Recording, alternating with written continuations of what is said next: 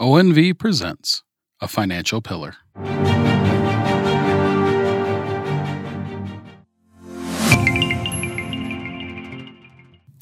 Good morning, and welcome back to Our Neutral Voice that presents A Financial Pillar.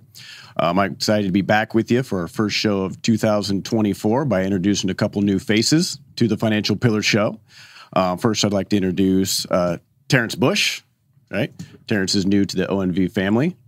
Terrence, if you want to talk to the audience, tell them a little bit about yourself. Thank you, Ryan. So happy to be here. My name is Terrence Bush. I do work for PNC. Just a little disclaimer, all thoughts and opinions are my own and do not represent PNC in any way, shape, or form. Thank you. Thank you for joining us. And while new to the Financial Pillar show, definitely not new to the ONV family, we have JJ Foster. Yeah, good morning. It's good to be here on the financial side. I'm JJ Foster with Lake City Bank. I'm a mortgage loan originator. The other part about that, I'm a banker all of 3 years, but 30 years in the human services field. So serving family and children has been a great combination while joining the bank. Yeah. Wow. Three bankers on the same show. This is going to be real interesting, right? Yeah. So, but today we have a special guest for you, Lisa Givan. Right. I don't want to mess up your title, so I'm going to give you a second to go ahead and introduce yourself and to let the audience know about your titles. All right. Well, thank you so much. Name is Lisa Givan, so we got that right. My professional titles are two. I serve as the Vice President for Diversity, Equity, and Belonging at Indiana Tech here in Fort Wayne. I also serve as the Chief Inclusive Leadership Strategist at LGD Navigators, which is my own consulting firm. Awesome. Great. Yeah, thank you. You're welcome. Thank you for coming on the show. Right. I know myself and JJ have had the pleasure of listening to you speak to our respective employers in some consulting fashions, yes, right? Yes. But one of the things that stood out to me when listening to you speak to us was you talking about mindset and the power of changing your mindset, right? You know, when we speak with our audience and we talk about the different topics, we're always talking about how we need to change our mindset if we want to change our direction in life, right? If we're not happy with the way things go, we're not happy with our financial situations, we need to change our mindset in order to be able to reach the success that we want to, right? Instead of making excuses. But one of the things we don't really do is talk about how we change our mindset, right? Some tips, tricks, and things like that. So that was one of the main things I wanted to have you on the show to kind of, you know, help educate us with that. So what led you into the path you are now with your consulting business? So it's really it's a legacy thing for me. My company is named after my father. He was in the Navy, made a lot of sacrifices for me, the youngest of four children. And so every presentation I do has some type of influence from my parents. But I think what put me in this space is after I started in banking in corporate America many, many years ago. And I've been in higher ed now professionally for about 16 years. But the consulting aspect has been transcended over both.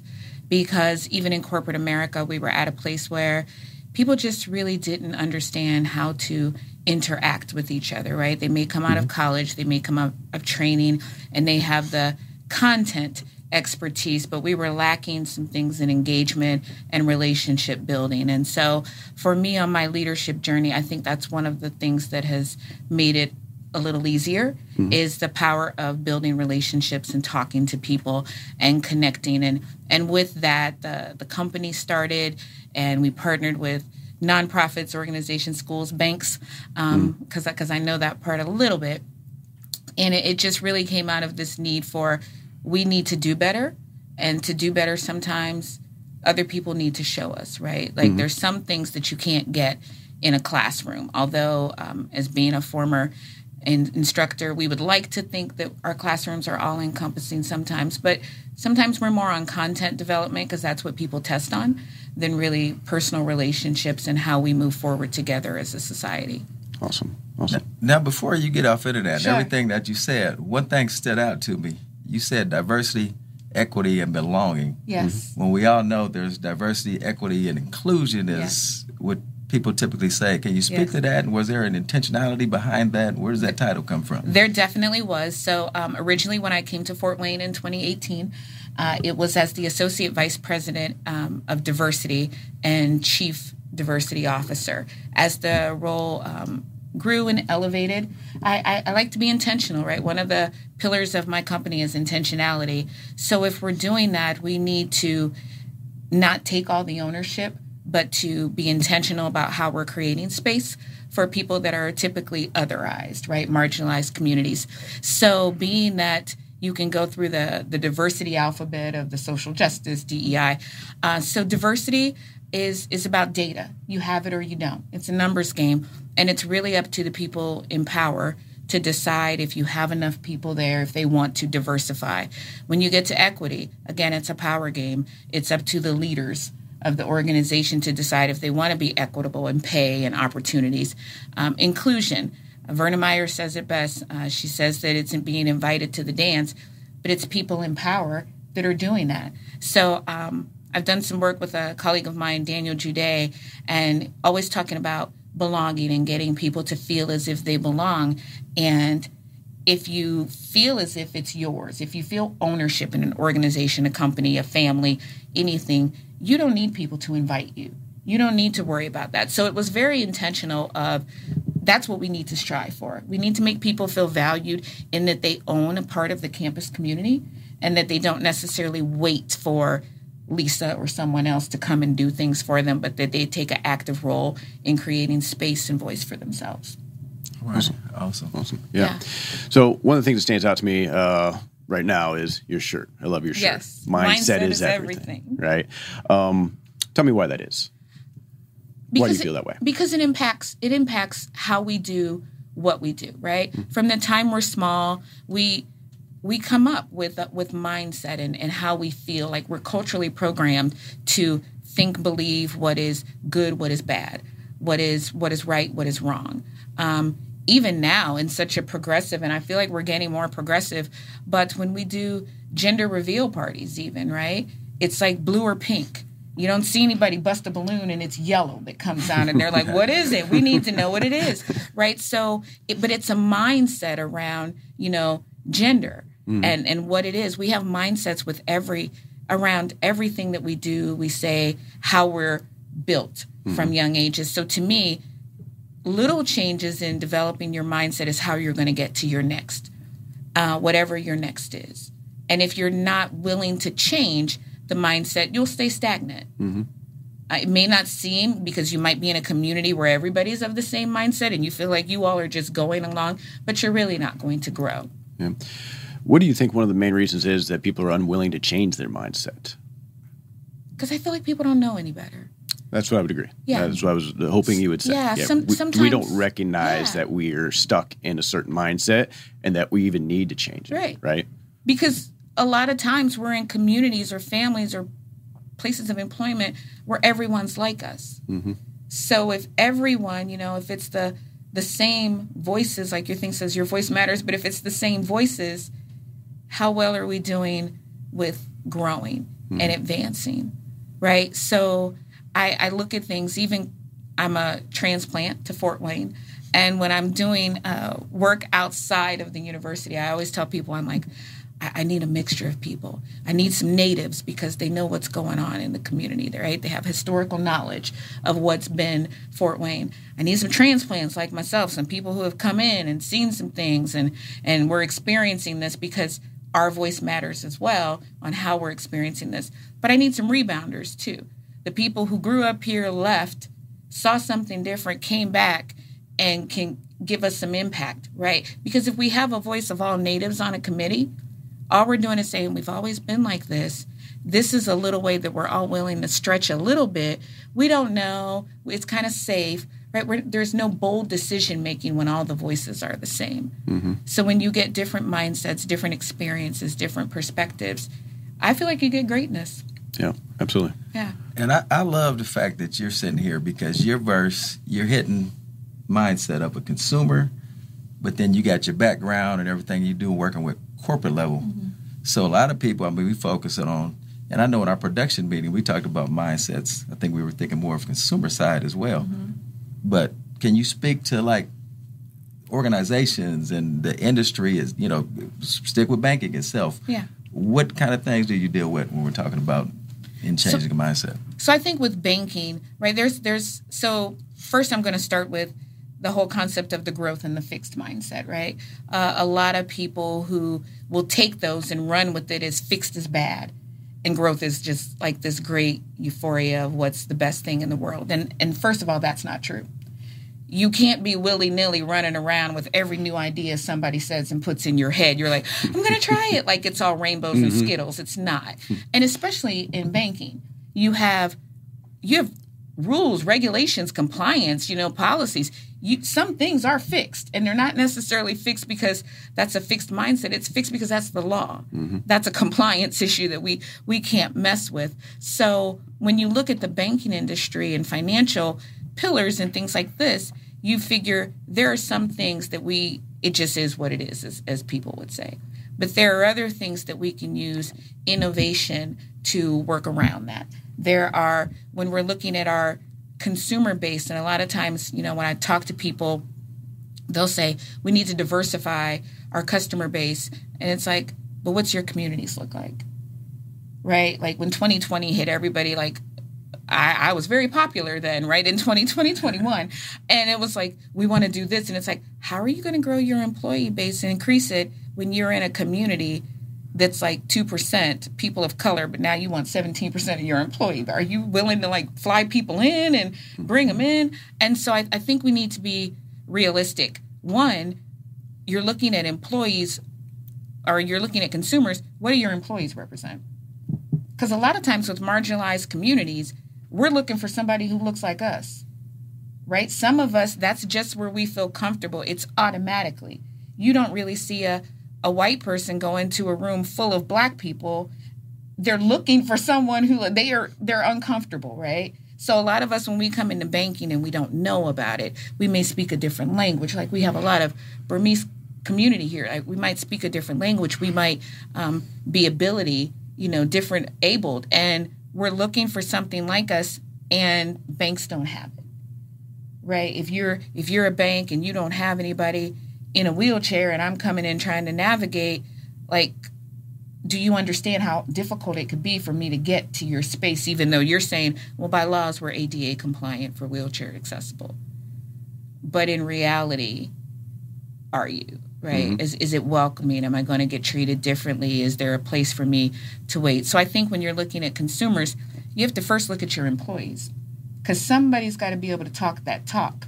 And if you don't have the race and ethnicity diversity, then you need to get some inclusive leadership practices with the people you do have who are able to build relationships with that. Because money is a pride and joy of most people, right? I mean, like, I'm not going to give you my money if I don't trust you. Mm-mm.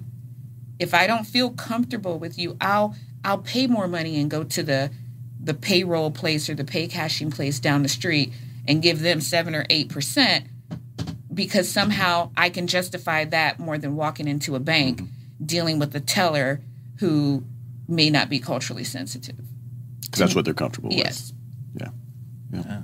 But you hit on some points there.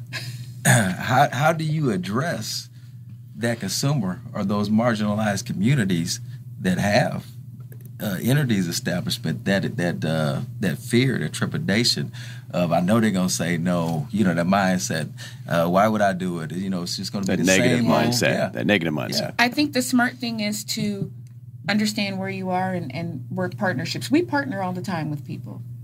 Professionally, if I need something, I'm going to go reach out to somebody who may have it, and I'm going to partner with them. When we're looking at banks and financial institutions, if we are looking to service and build better relationships with marginalized communities, Fort Wayne is a city of churches, right? I'm telling you, get with some churches. If nothing else, when I first moved here, I was like, oh my gosh, like there, I will not have a problem finding a place to worship, right? Because they are. Look at some of the community organizations, partner with them, because sometimes it's the buy-in, the transferable buy-in. So you may know somebody, I know you, but I need to get to them. So I might need to use my connection with you, because if you say Lisa's a good person and you can trust her, they trust you, so then they'll hand off to me. Like we do comparable stuff in education. I've had students come to me and say, this professor, I don't get along with them. And some professors, I'm like, let me fix that. Mm-hmm. Let me anoint you the good person and get this student and build a relationship. But honestly, there are other people where I'm like, they don't treat me nice. So I can imagine what a student is getting if I'm getting this as a VP. So I'm more siding with the student, like, let me handle you here. But if you can get those relationships and make those connections, go to churches, go to social service agencies, go to schools. You have to be where people are. They're not just going to miraculously walk into you if I don't have a lot of money and I don't have this and I'm not, I'm trying to figure out what mobile banking app is and I'm trying to go through all these fintech things with transferring money. I'm not necessarily going to walk into you and expect you to educate me if I don't have a relationship, if no one's told me this is the person you need to talk to, this is where you need to go and do this. I'm going to sit around like, they don't care about me. Mm-hmm. And I'm going to have to hustle and do what I need to do with my money to make it work. But it's the person in power. Like we have the power. So here's a mindset for that. What you were just talking to about putting yourself in those situations to meet people, make those contacts. Is the individual that says, "Well, that's just really not me. It's not my personality." Mm-hmm. Right? The mindset they have there. What would you say to that? I think it is for I would challenge that, because if there was something else that you wanted, that you personally wanted. If someone told you your child needs this surgery and you have to go talk to this medical team and make a case for your child against somebody else's child, you would be in there making the case. And it's not your personality to public speak, and it's not your personality to get in there. They're all educated and you're not. You would learn how to adapt to get what you want. So for me, it's how bad do you want it? Absolutely. And you just spoke to me to the T. Yeah. 5 years ago, maybe, right? Because I'm not networking. I'm better one-on-one in person. But going into an event where there's 200 people there, that's not my area. But it's just my comfort zone, right?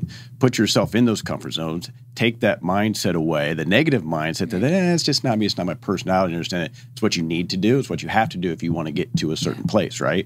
Get over that mindset that it's not you. Put yourself in those uncomfortable positions, and it will become you. Yeah.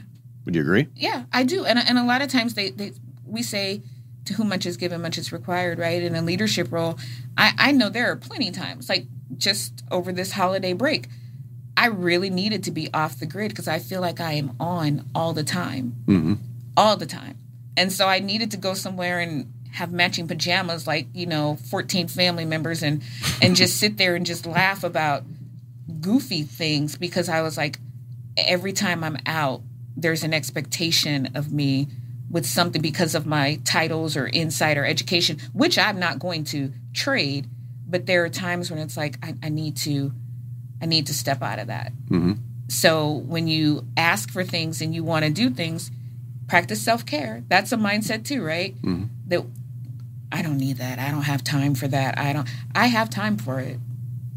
Because I can't pour if I'm on empty. Mm-hmm. So if watching Monk, my mother watches Monk, she's 86, watching Monk, because that's what my mom watched when she quarantined with me, makes me feel good and have happy memories, then I'm going to take 2 hours to do that. And then I can pop back on and, do things like this. And it's like, absolutely, I can keep going. Yeah. We're different people in our professional lives than we are in our personal lives, right? I talk to people all day long. I'm a different person at work. And then when I come home, it's like, last thing I want to do is get on the phone and talk to somebody. But a lot of times your professional life, you are, right? How many times are you seen and somebody comes up to you once they find out what you do and where you do it at, then you are the expert on everything financial to them.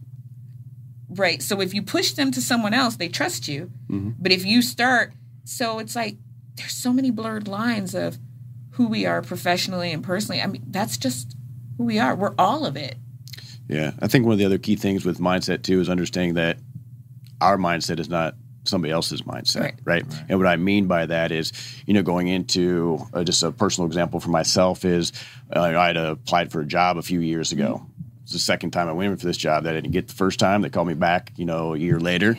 Went in for it, thought I had this job. They walked me around the whole place, showed me everything, was asking me what kind of phone I wanted and all this other stuff. And then that day came for the call and it didn't come, right? Day later it came, and I know what that means. The longer that it goes and you don't get that call, they're offering the job to somebody else, right? They're calling you when somebody else has accepted that job. And, when they called, I clearly was disappointed, but instead of being upset about it, just saying thank you and hang up the phone, I said, okay, would you mind giving me some feedback on what led to your decision? And I appreciate the honesty that they did. And in this situation, you know, the job role, which was a banking role, it consisted of going out, getting involved in the community, you know, non-for-profit organization, mm-hmm. things like that, which I knew that was part of the role. It didn't really fit my life at the time when I had younger kids right. and I'm stuck in a retail environment from 9 to 5 and all this other stuff. So I knew when I get this job, that's part of the role and I'm willing to do it. Their outlook on it was, well, you interviewed for this job a year ago and you knew that that was part of the role that we wanted, but you haven't done anything between then and now to do that, right? That completely switched my mindset on, okay, they wanted me to do this beforehand, not me going into this job role, understanding it's part of the job and I'm willing to do it, right? So I immediately left there and went and called up somebody I worked for at the time and just said, hey, can we go to lunch? I said, you might not want to hear this, but I applied for another job. I didn't get it, but can you talk? Because this person was involved with many different things. Like, I cannot let this be the reason I don't ever get a job right. again, right? I had to change my mindset to adapt with their mindset because I wanted something from them, right? Yeah. I think Lisa touched on something big when we're talking relationships. And the reason I throw in my background is because I work for Division of Family and Children, Housing Authority, mm-hmm. Urban League, all these places serving all these different families, all these different children. So when they see me around coaching on the sidelines, it's a familiar face. They're comfortable. They come in. They can talk. The question I have for you, I know one of the big things is when we're talking about finances and changing the mindset, how do you deal with somebody? We're talking about finances versus survival mode. What are some of the strategies, tactics that you do when you're dealing with, you know, folks that are in real life situations, and we're talking about saving money or, you know, having to take time out to do some of these things that we're talking about? What do you do? What are some strategies? So I'll be honest, I don't even know if it's really the professional strategy. It's more of a having intersectional identities that belong in marginalized communities, right? Person of color, woman, small business owner, entrepreneur. There's so many layers to that. But I think first, changing the mindset, especially of our people, African-American people, where generationally, typically, we are paycheck to paycheck, right? We don't know the value of saving. And so we think that if we go without this, you know, it's not going to help in the long run. So I think to show people that little changes, because honestly, to me, that's one of the generational curses that we talk about, right? We don't do life insurance and stuff. We may have life insurance if our employer offers it for us, but who's to say we don't get let go or laid off, have a heart attack, die, and then because it was after, you know, we don't have life insurance, our families are doing GoFundMes and everything for our final arrangements. I think it's making small changes, and we have to do that across generations, because a lot of times I have a 32 and a 30-year-old daughter, right? And as much as I think they don't listen to me, they do, right? So if I say something, it's kind of, they may like, oh, mom, like whatever, we're not you. I know that feeling. But it does. They do listen to it, right? Mm-hmm. So I ended up being a single mother, and this, I'm going to tie this all together. My youngest daughter, who is now a single mother, told me, she said in a conversation, she said, we never saw you struggle. Because I was telling them, I'm like, oh, you know, the one Christmas, like I worked in the bank at the daytime 3 nights a week.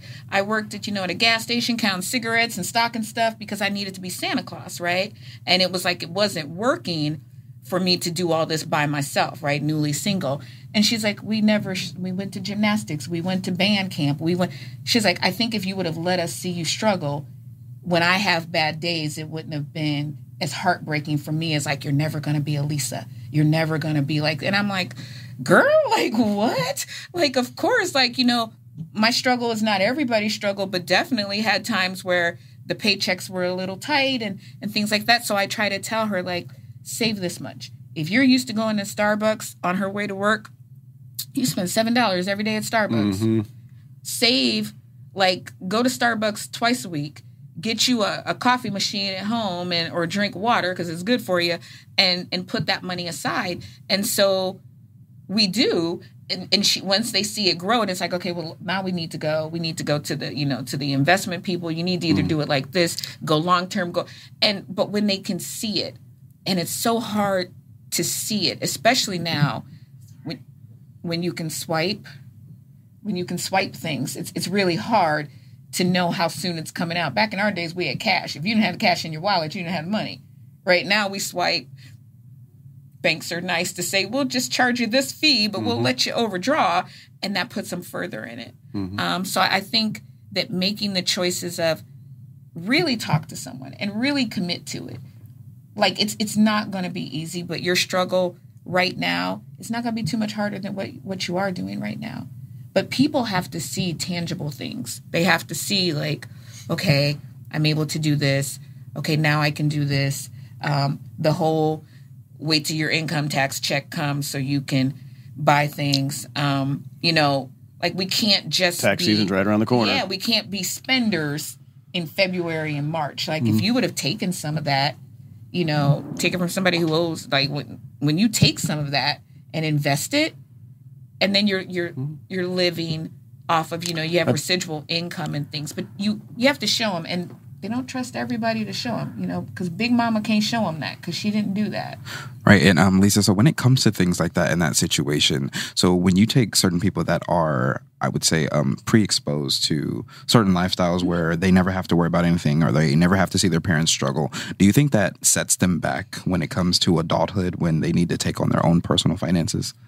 I think it can. It depends on what their mindset is. If they've learned healthy, you know, financial practices. My father had me investing in Procter and Gamble when I was 16 years old. You know, because honestly, he was a blunt man from Selma, Alabama. He was like, they do feminine products. Y'all always gonna need them. Like, start with it. And I was sitting there like, that's stupid. But not going anywhere. That was his way. Like, if you're gonna have a job and we're gonna have to, you know, like then you need to put some of your money aside because we're not gonna do this for you forever. He also was the same one that said, we will not co-sign for you anything.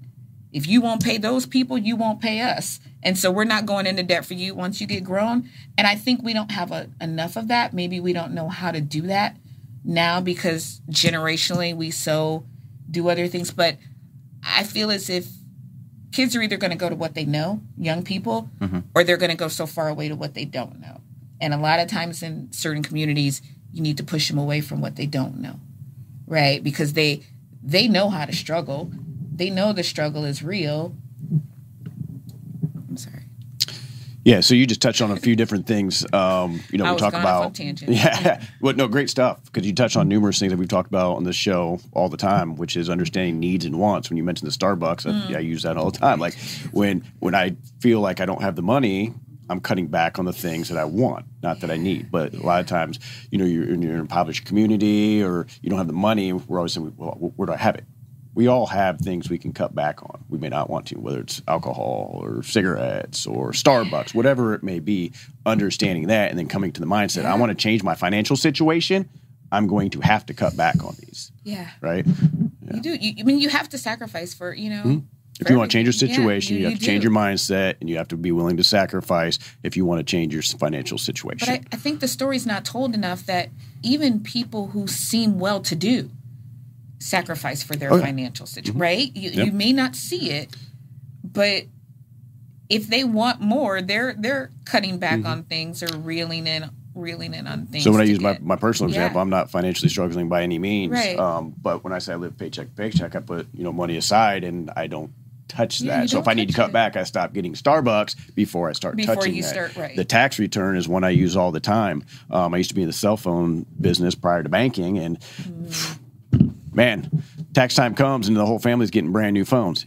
Do you need the new iPhone 15, 16, whatever's out now when that comes? Or do you want to save that so then when bills come or Christmas comes next year, you're not still borrowing, you're getting in debt for that. You actually have the money from tax time to pay for that. So now the next year comes, right? You got to cut back somewhere and start somewhere. And the needs and the wants is something you have to understand. Yeah, at the end of the day, it comes down to education. It does. And when we're talking about cultures, like she said, you could be a well-to-do family if you're not taught certain things when you were talking about needs and wants and finances, and we know, you know, you can speak to the black community, there's certain things, A, that we weren't taught, B, a trust level that was legitimate. Yeah. You know, our parents, there was things, you talk about going to a bank, we know the systemic things that used to take place. Mm-hmm. So therefore, no, the bank wasn't the safest place.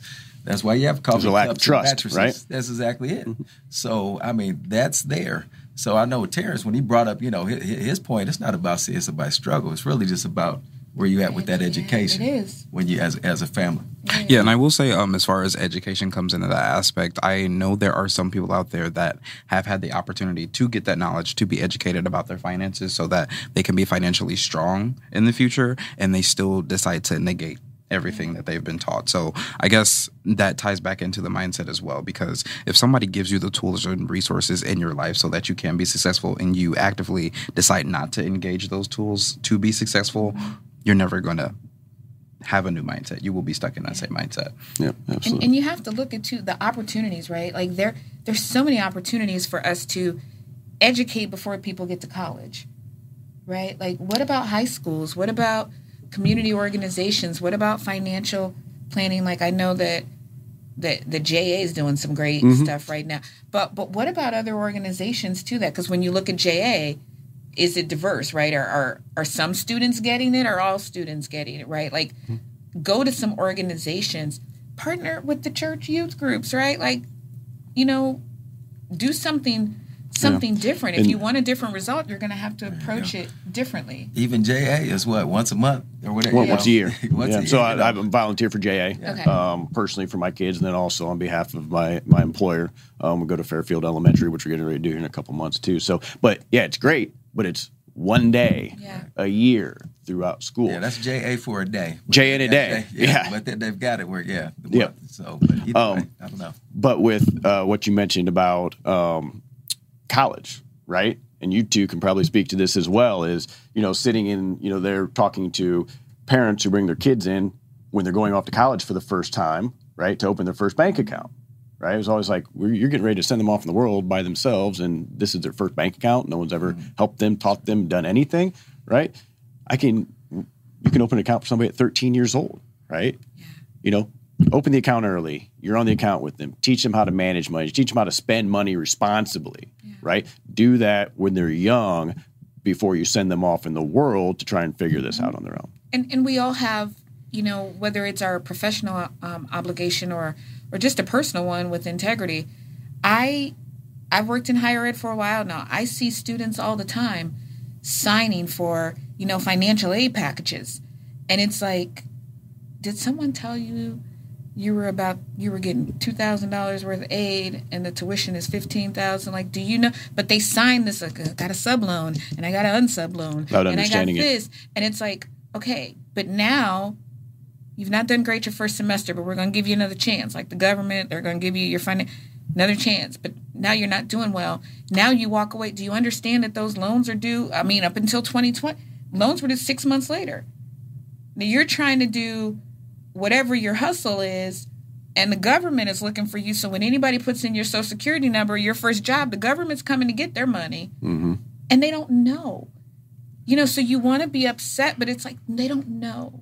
Mm-hmm. And when you have multiple students coming in signing award packets, do you honestly take the time to tell everybody this is what this is going to mean? These are the We don't, right? And if I'm being completely honest in that aspect, being in college myself, there have been several instances where they have tried to give me financial aid, even though my college is paid for 100% through my employer.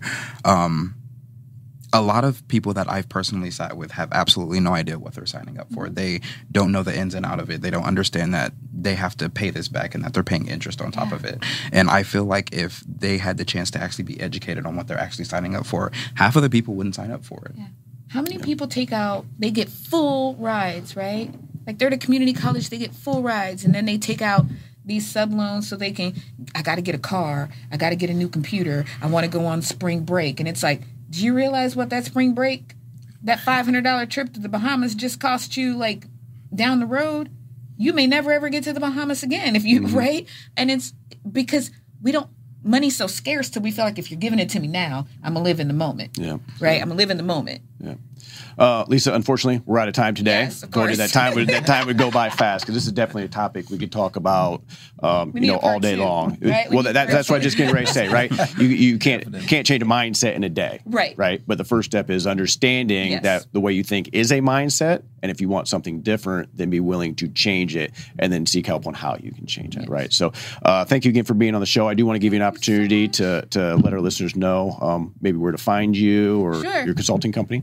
Sure. Either one. I think the easiest place to Google, because my website was supposed to be relaunched January 1st, but other people needed self-care too. So shout out to my behind-the-scenes people. But go to Indiana Tech's website, or you can email me at ldgivan@indianatech.edu, and I will reply. Awesome. I'll connect. Great. Well, thank you for being on the show once again. Hopefully we can have you back for a part two, because like I said, it's something we can talk about all day long. But once again, mindset, the power of the mindset, as Lisa's shirt says, mindset is everything. But the first step is understanding that the way you're thinking, the situation you're in is all due to your mindset. If you want something different, you got to be willing to change your mindset. Mm-hmm. So, but we'll be back in 2 weeks, I believe, on the 24th. We're doing the financial show every other week. So January 24th, same time, 8:30. So we'll see you then. Until then, our neutral voices. Peace.